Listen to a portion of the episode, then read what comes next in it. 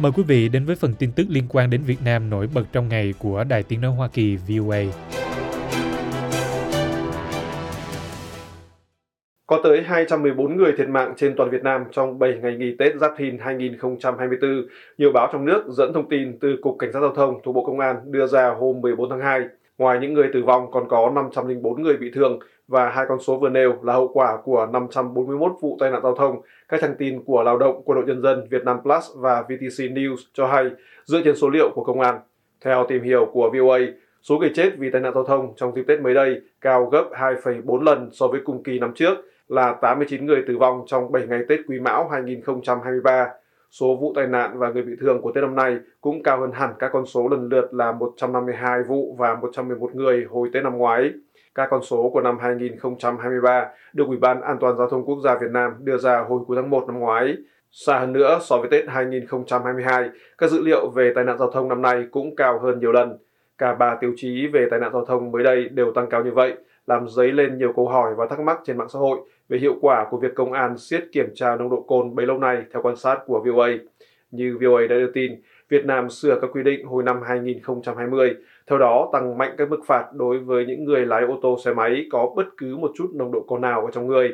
Kể từ đó, công an đã siết việc kiểm tra các lái xe uống rượu bia, dẫn đến tình trạng hàng nghìn xe máy vi phạm bị thu giữ chất đống gây quá tải các bãi giữ xe của công an trên khắp cả nước. Trái ngược với tính toán nêu trên của VOA, một số trang tin Việt Nam như Vietnam Plus và VTC News lại đưa tin cho rằng so với Tết năm 2023, số người chết do tai nạn giao thông giảm sâu hoặc giảm 24,38%. VOA quan sát thấy trên mạng xã hội nhiều người cũng nhận ra sự đánh giá không hợp lý cho các bản tin của Vietnam Plus và VTC News. Một số người nêu chất vấn liệu bản tin được viết như vậy vì các phóng viên của hai cơ quan báo chí đó không biết tính toán hay do lỗi của phía công an. VOA cố gắng liên lạc với đại diện Cục Cảnh sát Giao thông nhưng không kết nối được. Các báo Việt Nam cho hay trong 7 ngày Tết vừa qua, lực lượng cảnh sát giao thông toàn quốc đã xử lý hơn 71.400 trường hợp vi phạm và phạt tiền gần 182,5 tỷ đồng. Họ cũng tạm giữ gần 1.900 xe ô tô và hơn 34.000 xe mô tô. Bên cạnh đó, cảnh sát giao thông tước sấp xỉ 18.900 giấy phép lái xe các loại. Một người đàn ông ở thành phố Vĩnh Long bị bắt giữ sau khi có hành vi kéo rách và châm lửa đốt quốc kỳ của Việt Nam trong dịp Tết Nguyên đán, truyền thông trong nước đưa tin. Ông Nguyễn Hoàng Hưng, 40 tuổi, đang bị cơ quan cảnh sát điều tra công an thành phố Vĩnh Long câu lưu để điều tra về hành vi bị cáo buộc là xúc phạm quốc kỳ. Các bản tin của báo chí trong nước cho biết ngày 14 tháng 2, ông Hưng đi đến đường 3 tháng 2 dùng tay kéo đổ một cột cờ có gắn quốc kỳ Việt Nam và kéo rách lá cờ. Sau đó ông mang cờ bị kéo rách đi đến đường Ngô Quyền rồi châm lửa đốt. Sau khi đốt xong, ông tiếp tục đi đến căn nhà gần đó kéo rách một lá cờ khác và cũng dùng bật lửa đốt tại chỗ. Trong lúc thực hiện hành vi, ông Hưng đã bị lực lượng công an bắt quả tang và bắt giữ, theo các bản tin. Ông Hưng được nói là đã thừa nhận toàn bộ hành vi của mình. Trước đó vào tháng 1, công an ở thành phố Bà Rịa thuộc tỉnh Bà Rịa Vũng Tàu đã khởi tố và bắt giữ để điều tra một người đàn ông đốt cờ và đăng video tự quay lại hành động này lên mạng xã hội. Xúc phạm quốc kỳ là một tội hình sự ở Việt Nam, có mức hình phạt tù từ 6 tháng đến 3 năm.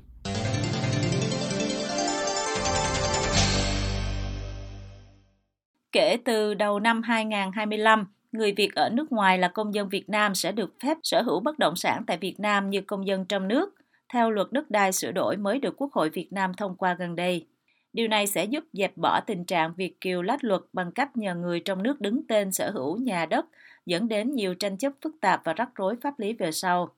Theo luật mới sửa đổi, người Việt định cư ở nước ngoài là công dân Việt Nam, tức là người còn giữ quốc tịch Việt Nam, sẽ được hưởng đầy đủ quyền lợi về đất đai, nhà ở như công dân trong nước. Còn với người Việt định cư ở nước ngoài nhưng không có quốc tịch Việt Nam, được phép nhập cảnh vào Việt Nam thì được mua, thuê nhà ở gắn liền với quyền sử dụng đất ở, nhận quyền sử dụng đất ở trong dự án phát triển nhà ở, nhận thừa kế quyền sử dụng đất ở và các loại đất khác trong cùng thửa đất có nhà là những quy định mà luật hiện hành không có, theo báo Thanh niên. Ngoài ra, Việt Kiều cũng sẽ được phép đầu tư xây dựng nhà ở, công trình xây dựng để bán, cho thuê và đầu tư hạ tầng kỹ thuật tại các dự án bất động sản để chuyển nhượng và cho thuê, cho thuê lại quyền sử dụng đất có hạ tầng kỹ thuật. Việc Quốc hội Việt Nam thông qua bộ ba luật gồm luật đất đai sửa đổi, luật nhà ở sửa đổi và luật kinh doanh bất động sản sửa đổi được cho là nhằm đáp ứng nhu cầu ngày càng tăng của người Việt ở nước ngoài trong việc đầu tư vào bất động sản tại Việt Nam. Theo số liệu từ Bộ Ngoại giao Việt Nam, hiện có khoảng 6 triệu người Việt đang sinh sống ở 130 quốc gia và vùng lãnh thổ, 80% là ở các nước phát triển. Riêng tại thành phố Hồ Chí Minh, có khoảng 2,9 triệu kiều bào đang sinh sống làm việc tại các nước. Năm ngoái, lượng kiều hối mà thành phố này nhận được đạt gần 9,5 tỷ đô la, cao gần gấp 3 lần vốn đầu tư nước ngoài, chỉ đạt được 3,4 tỷ đô la, và tương đương với gần 50% tổng thu ngân sách của thành phố. Kể từ năm 2012, Việt Nam liên tục nhận được lượng kiều hối vượt quá 10 tỷ đô la mỗi năm và tăng đều từ 7 đến 10% qua các năm, trở thành một trong 10 quốc gia nhận kiều hối lớn nhất thế giới. Khoảng 1 phần tư số tiền này được đầu tư vào bất động sản. Riêng trong năm ngoái, 16 tỷ đô la kiều hối đã chảy vào Việt Nam. Dự báo năm nay, 2024, lượng kiều hối sẽ tăng khoảng 20% so với năm ngoái. Dòng kiều hối này từ lâu đã là nguồn tăng trưởng kinh tế quan trọng cho Việt Nam. VN Express dẫn lời ông Nguyễn Đức Lệnh, Phó Giám đốc Ngân hàng Nhà nước Thành phố Hồ Chí Minh, hôm 2 tháng 2 nói, kiều hối là một trong những nguồn cung góp phần bảo đảm quan hệ cung cầu ngoại tệ, đồng thời hỗ trợ hiệu quả cho chính sách tiền tệ, tỷ giá và thị trường ngoại hối của Việt Nam. Và lượng tiền này đặc biệt hữu ích trong bối cảnh các đồng tiền mạnh biến động, lạm phát tại một số quốc gia gây áp lực lên tỷ giá và mối quan hệ tỷ giá lãi suất và lạm phát. Theo Hiệp hội Doanh nghiệp Việt Kiều, trong thời gian tới, lượng kiều hối sẽ ngày càng dồi dào do cộng đồng người Việt ở nước ngoài ngày càng đông, cả về số lượng cũng như địa bàn sinh sống.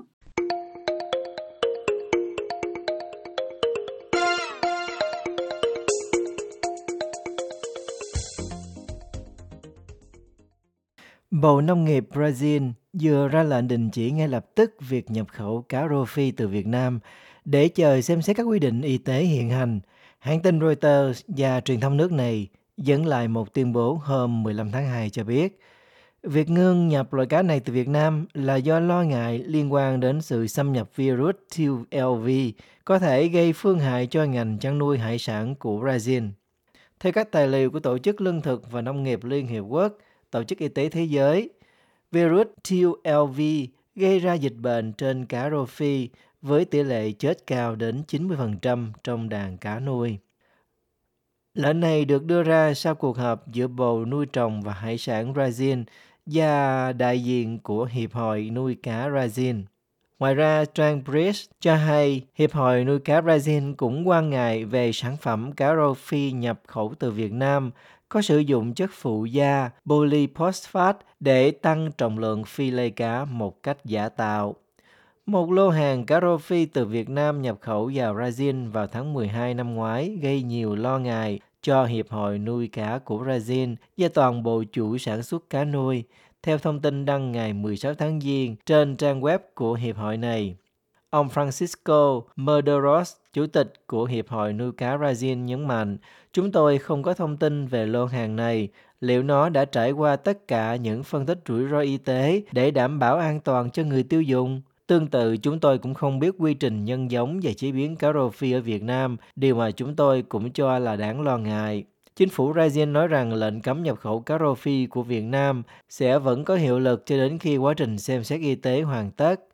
VOA đã liên lạc Bộ Công Thương và Hiệp hội Chế biến và Xuất khẩu Thủy sản Việt Nam đề nghị họ cho ý kiến về lệnh cấm này của Brazil nhưng chưa được phản hồi. Từ năm 2023, Việt Nam là quốc gia duy nhất xuất khẩu cá rô phi cho thị trường Brazil, Bộ Nông nghiệp Brazil cho hãng tin Reuters biết trong một tuyên bố riêng. Bộ này cho hay Brazil đã nhập khẩu 25 tấn cá rô phi từ quốc gia châu Á này, với kim ngạch trị giá 118.000 đô la, vẫn theo hãng tin Reuters.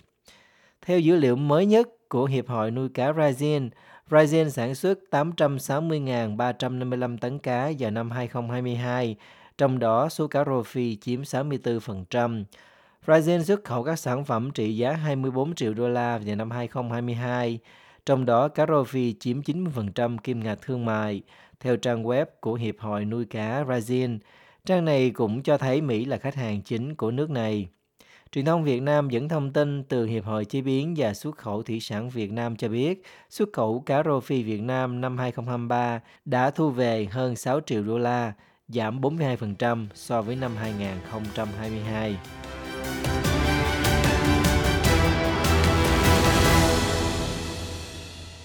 This program has come to you from the Voice of America, Washington.